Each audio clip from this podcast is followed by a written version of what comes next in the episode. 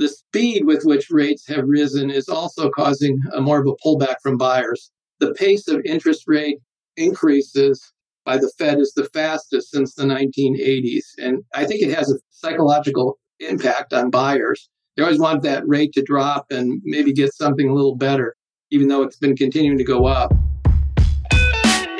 Welcome to Mitten Money, delivering insights from Michigan based business leaders, big and small. William Zank, host of Mitten Money at TriStar Trust, loves nothing more than creating this masterclass so that you can get insight to guide your leadership journey in just under 30 minutes. Subscribe today and connect with William at mittenmoney.com. What's going on, everyone? You're listening to another episode of Mitten Money.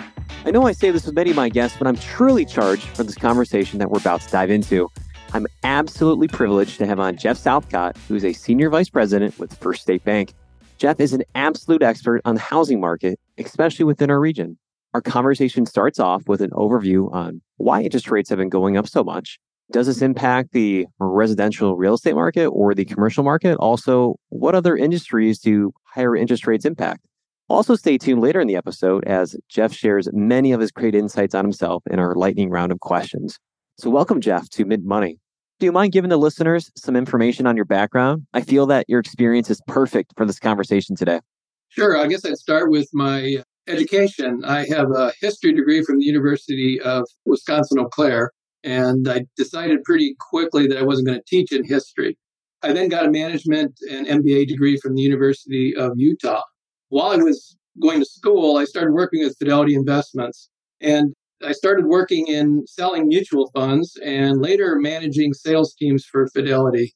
Then I was promoted after I finished school and went down to Dallas, Texas to, as a sales director, I ran a sales call site for them. And believe it or not, most of Fidelity's customers deal with them right over the phone and never have seen anybody in person. I was then promoted and actually asked to go to Cincinnati to start up the high net worth call center there it didn't exist at that point. So I got to build it from scratch, which was fun to do.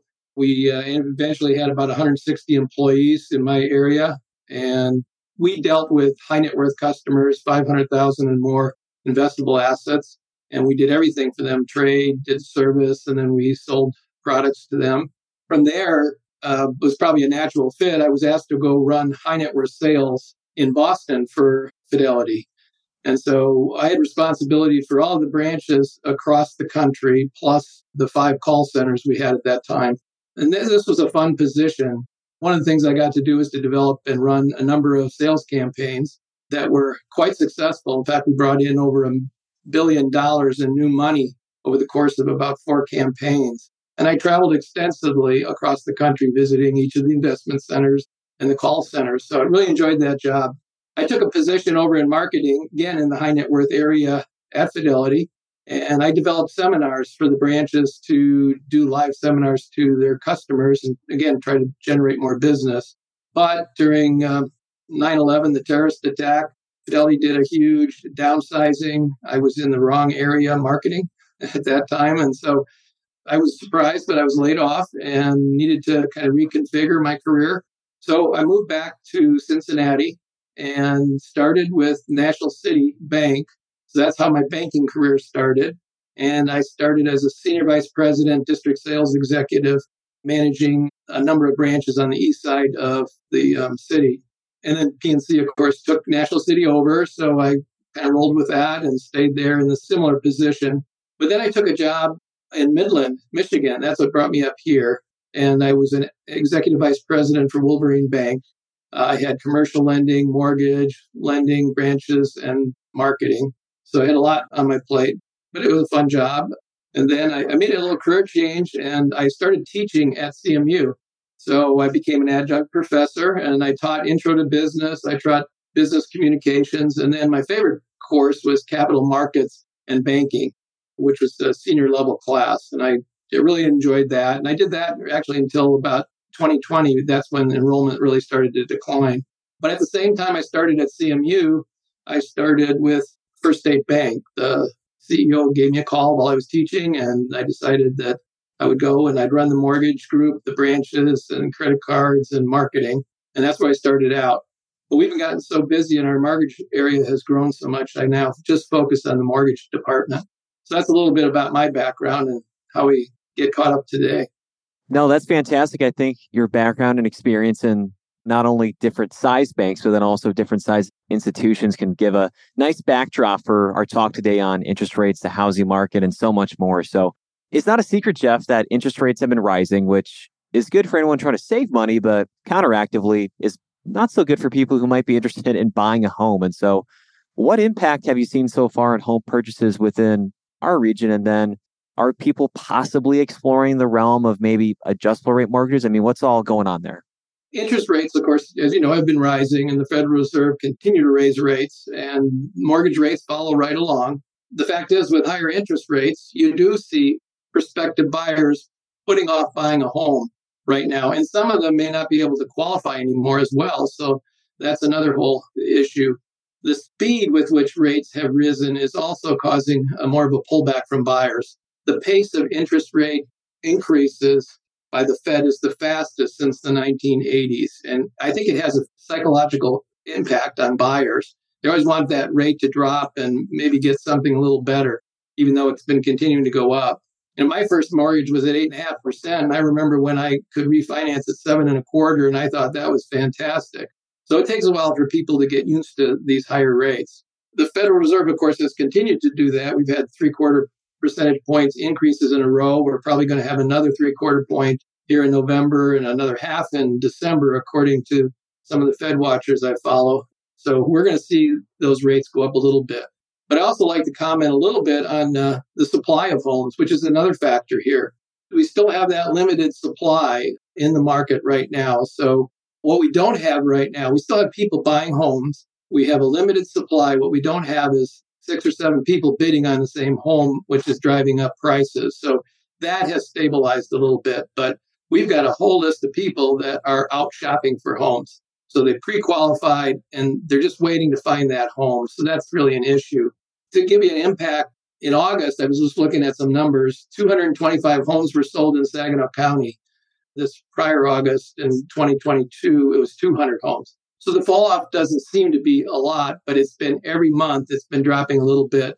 And I think it's really fallen off now in September. Uh, I think nationally we're down 23.6%. I just saw the figure roll across my desk this morning nationally.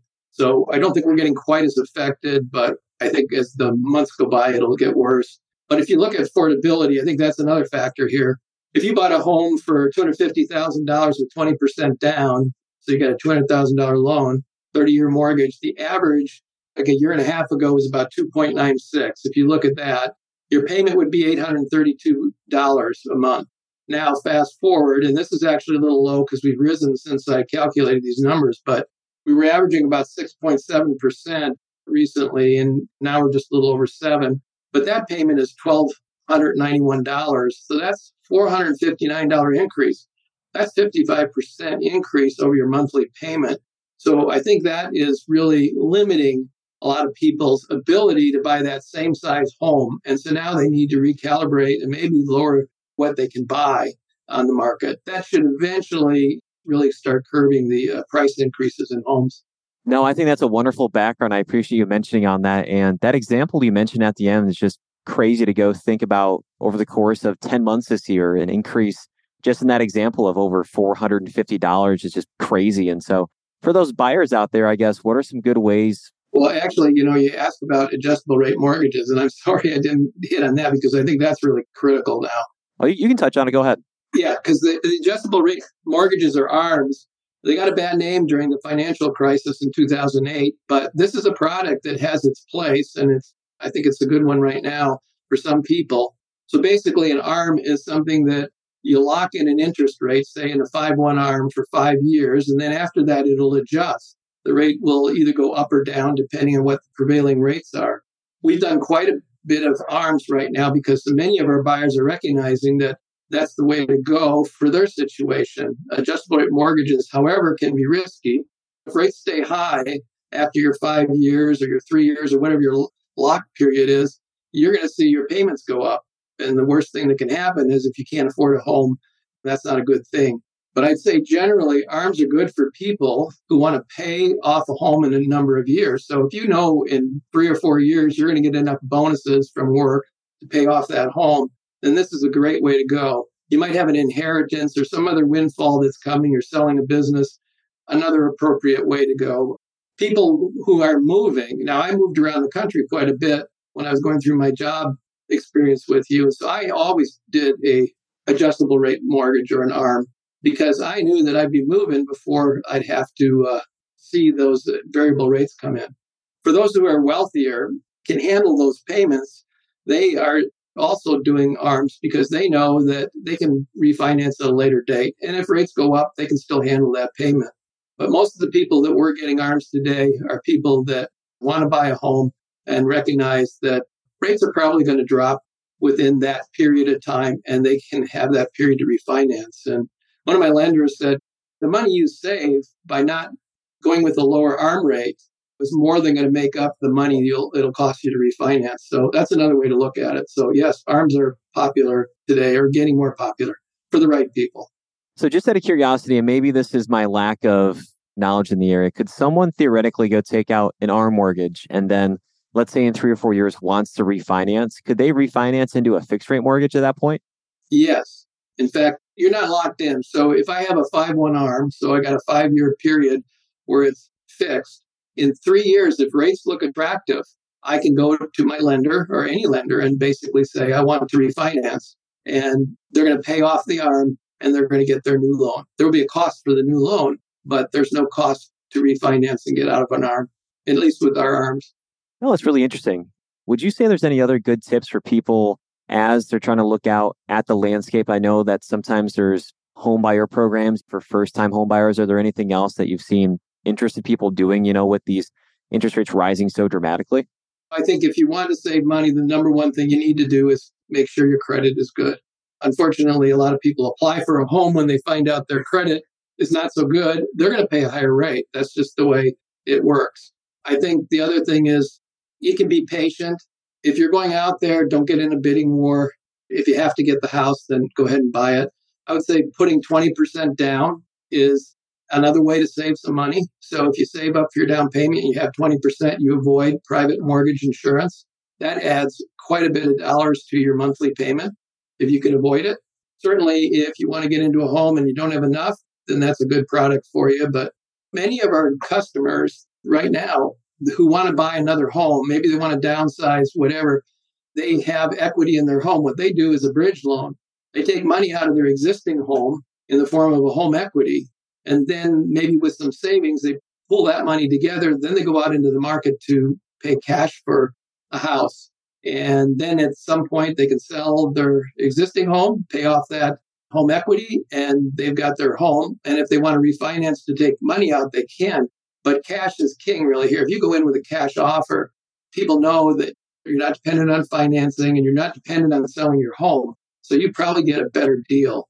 You mentioned first time home buyers. There are programs for them as well. We've got 3% down loans, anything up to 3% down loans. So you don't have to put a lot of money out of your pocket.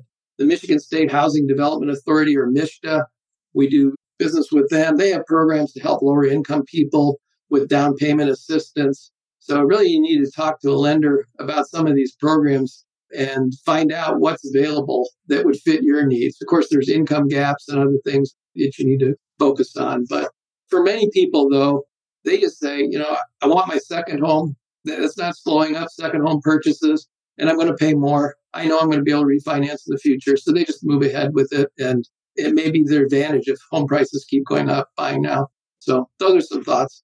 No, that's fantastic. And so we may have mentioned this a little earlier, but what would you say, Jeff, are some uncommon results of this slowdown in housing? Are there any other industries impacted outside just real estate? Well, I guess I would think about those of you who bought a home, what's one of the first things you do when you buy a home? You're all excited to move into your new home and you want to go out and buy furniture because your old furniture doesn't look good there. So, furnitures, appliance sales will drop, home electronics will drop if home purchases drop and to some extent home improvement because usually you want to make that either re-wallpaper, paint something, maybe do some changes to the home, and that will certainly affect those kinds of retailers. Home construction is another one where higher rates are seeing housing starts stop dramatically. So less and less people are building at this. And that's partially because of the increase in interest rates, but it's also because of the cost of the inputs into it. So you're going to see um, lumber suppliers, shingle people that make and manufacture shingles, insulation, plumbing, electrical supplies, etc. Those are all going to be affected with lower sales. Construction industry, you might see people losing their jobs or reducing their hours because they don't have as many to build. So that's all going to impact. But I will say there are some mitigating effects. I don't think they're enough to overcome this, but people are taking money out of their homes through home equities to improve them. If I have a 3% mortgage, I may not want to go and lose that, but yet my house may not be what I want. So rather than buy a new one, I'm going to remodel my home. So a lot of that is going on right now as well. That's a very popular product for us. And then, of course, you have the hurricane, and there'll be demand for um, building products and materials to build up Florida again. So that's going to counteract it a little bit, but you're still going to see a decrease as there's less and less people out shopping for the things they would do when they buy a home. Sure, no, definitely. That makes a lot of sense. And so I know that the last housing slowdown we had was obviously 2008, 2009, and there were a lot of different things structurally in place. In my own opinion, I don't think we're experiencing that, but this could possibly be a different trend in place where it's a little bit slower. So if you had to go put your best forecasting hat on, would you say this is more short term in nature or more long term in nature? The easiest thing to say is the short term rates are going to continue to go up. That's pretty easy. Personally, I don't think mortgage interest rates will stay high for very long. How long is the real debate? The Fed will keep raising rates until inflation is down to their 2% target. The way to get inflation down is to get demand down or destroy demand, which usually causes a recession. I'm not projecting one, but as more sure signs of the economy slowdown occurs, we should see longer rates go down. And the Fed may be lowering rates actually by the end of next year, depending on if we have a recession, how soon that recession comes. So that still is going to be something that I think is going to be more attractive to buyers. Probably not until the last half of the year, maybe the last quarter of the year. And we'll have to see. That may carry over into 2024. But again, as I mentioned earlier, I think we still have another problem, and that's the inventory of homes available to sale. And I think that's going to be a tough one for potential buyers. And at some point, if we do have a pretty big slowdown, we might switch over to a buyer's market because we're still in a seller's market. But if we do, it won't stay very long. But we're not going to have the double digit increases.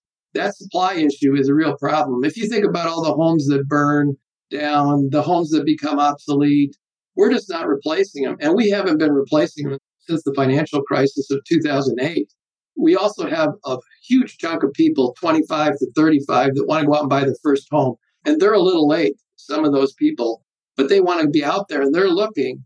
So there's going to be competition. That's going to keep home prices probably pretty moderate. So probably won't go down too much. In fact, they'll start probably going up again. But we'll have to see what happens. The recession could be much more severe than what people are projecting. And if that's the case, this whole thing could change the picture quite a bit. I appreciate that. Won't hold anything against you, but uh, so switching now over to the commercial market, Jeff. How do interest rate changes impact these kind of properties? It's easy to see how interest rate changes affect the residential market, but obviously for homes you live in versus pieces of property that people conduct business in may be just a little bit different. Yes. I mean, basically, it's going to be the same kind of a thing. Commercial loans rates are going up at the same time and business borrowing costs are going up. And you may borrow for various reasons. You may borrow just to replace the inventory that you sell, or if you're a manufacturer, to purchase those supplies and parts that go into your manufacturing. You may be able to pass that on along to the higher borrowing costs to your customers, but you also have inflation. And so everything else is costing you more. So probably what businesses are going to see is their profits are going to squeeze, and that's going to hurt them that way. But if you also think about it, you might have wanted to expand your manufacturing facility and maybe build on to your warehouse or something like that. The construction loan payments at a reasonable level, maybe a year and a half ago, made this a project you wanted to do. Now the rates are increasing, so that expansion may not make financial sense at this point.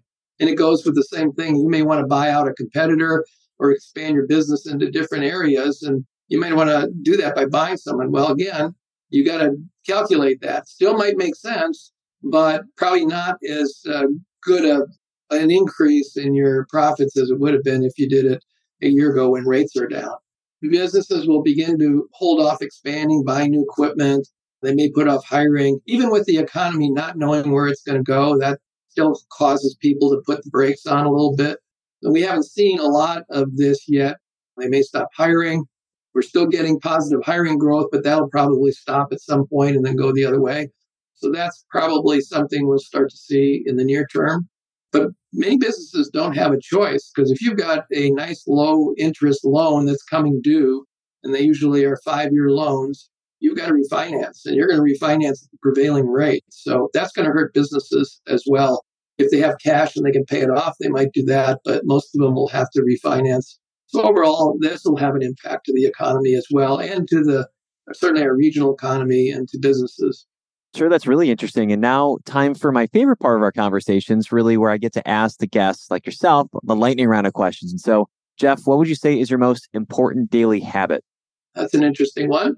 I guess I would say that ever since I started way back in my financial career, I read the news in the morning, first thing. I listen to news and I read news throughout the day and the evening. I need to always feel like I know what's going on.